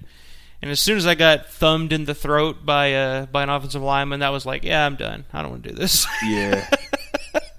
Not for me. I'll just uh, I'll just sit around and talk about it on here with you. Uh, I mean, if I got if I if I actually tried to get in shape again, I think I could probably get close to my old speed because when I was like in good shape, I ran a four three one. You're full of shit. Swear to God. You're full of shit. Swear. Unofficial time. now the, the best time the best time my, my coaches ever recorded for me was a four four flat. Well, who recorded the four three one? Me, I did. I did it. Oh, okay. So that's that's that's totally legit. That's why I said it's unofficial. Yeah, it's totally made up. Well, in that case, I timed myself. I ran a four two four. Call me uh, Nah, call me CJ two K. Yeah, my my official best was a four four even, but it's still, I still- it's still moving pretty good. I still find so. that hard to believe, but What a four four? yeah. Oh no, I got actual witnesses to that. There's people that can back that up.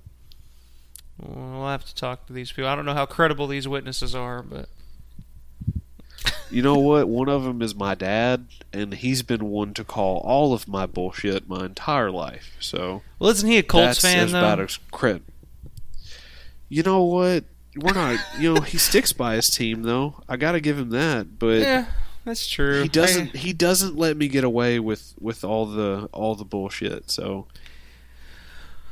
Well, I guess I'll take a man at his word. Four four forty. I've never timed myself at a forty though. I've timed TJ. well, we had to. I think TJ ran like, and TJ's a pretty fast little guy. He's a, a fast little guy. I'm making TJ sound like a complete shit on the show. TJ, I think he ran. It was in the four. I think it was like a four five or something like that. So maybe we'll, maybe we'll get you guys. We'll, we'll record it for Twitter or something like that, and put it up uh, a foot race between me and you, or you and TJ, or something like that. I don't know how fast I Oh, can God, run. I'm surprisingly point- pretty fast, but I just got long legs and I got big strides.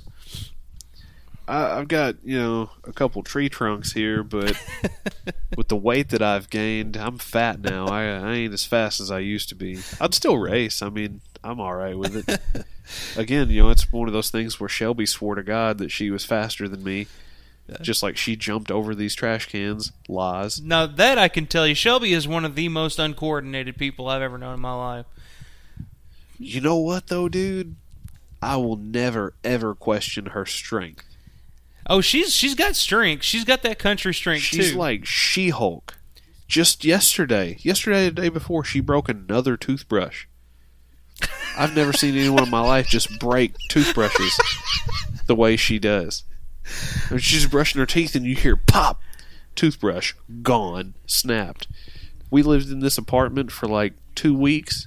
She put her key in the lock and just pop, snapped it right off like it was nothing. So that's what happens when you're raised on Mama's biscuits and gravy. Yeah. There you go. Ask her about the time that we cut down a uh, cut down a tree with a rock and a pole.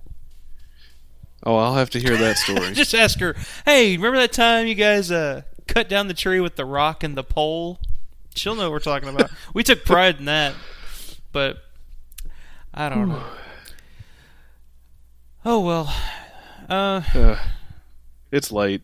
it's late, and we're just kind of bullshitting now, kind of raising the spirits after this dark, sad show. But we're moving on. It's it's Brett Hundley's team. Uh, we're standing behind Brett Hundley. We we don't know what we're gonna get. I mean, it's gonna be his first NFL start. Um, so it's gonna yeah, be I mean the the sun's still coming up in the morning, the world's still turning, and the season is still going. So we have no choice. We gotta just soldier on through it, support our quarterback, and see what happens. Exactly. And the best place, you all know where I'm going with this. The best place to continue to follow Packers and follow your quarterback is packtothefuture.com, of course. Not only do you get us, you get a handful of other podcasts. I've lost count at this point.